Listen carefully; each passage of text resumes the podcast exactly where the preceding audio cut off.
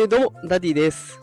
3人の子供を育てながら、小学校の先生として働いております。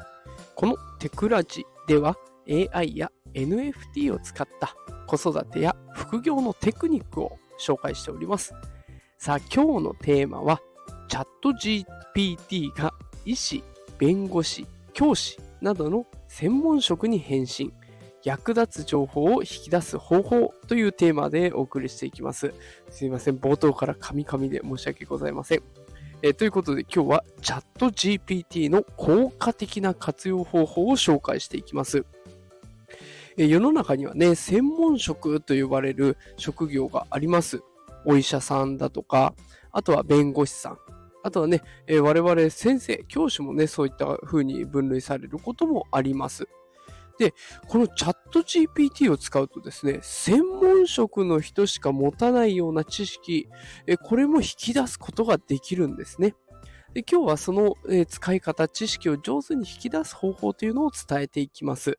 でちなみに、この今日紹介する方法ですが、チャット GPT 本人に聞いたので間違いないかなと思います。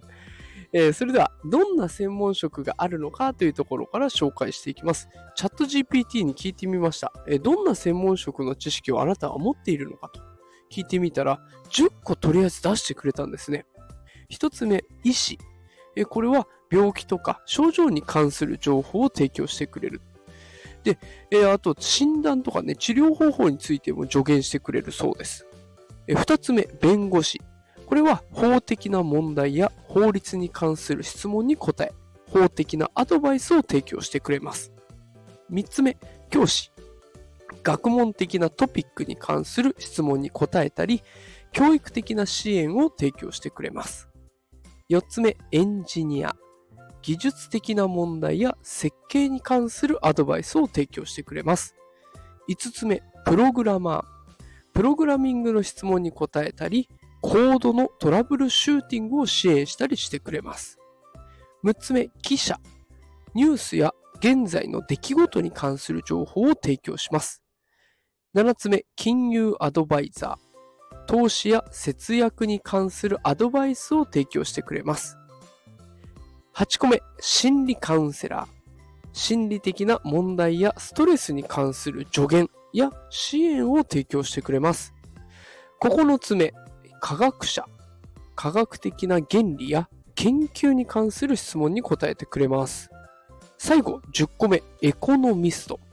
経済に関する情報やアドバイスを提供してくれる。こんな風に10個ね、バーッと出してくれましたが、これでも一部に過ぎないということらしいです。で、実際にこれ、じゃあどうやって聞いていけばいいの？というところに移していきますね、お話を。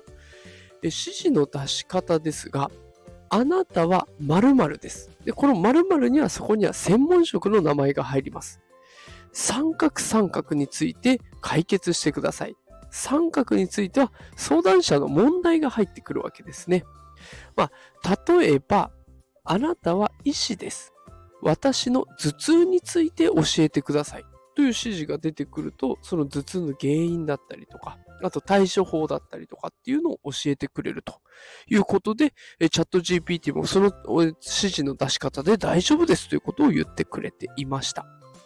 ね、だからこのチャット GPT を使えば、専門職でしか知り得ない知識も豊富にあり、それが我々一般人でもわかるという有効な使い方があるんですね。さあ、いかがでしたでしょうか？今日はチャット GPT によって専門職の人の知識を引き出すという方法を紹介してみました。で、これ、いずれは検索する前にチャット GPT に聞いていくっていう世界がやってくるかもしれません。ね、この流れに置いていかれないようにね、これからもぜひ、えー最新情報をキャッチしていきましょう。で、私もね、最新情報を流せるように毎日頑張りますので、よければフォローしておいてください。ということで今日も最後まで聞いてくださってありがとうございました。また明日お会いしましょう。さよなら。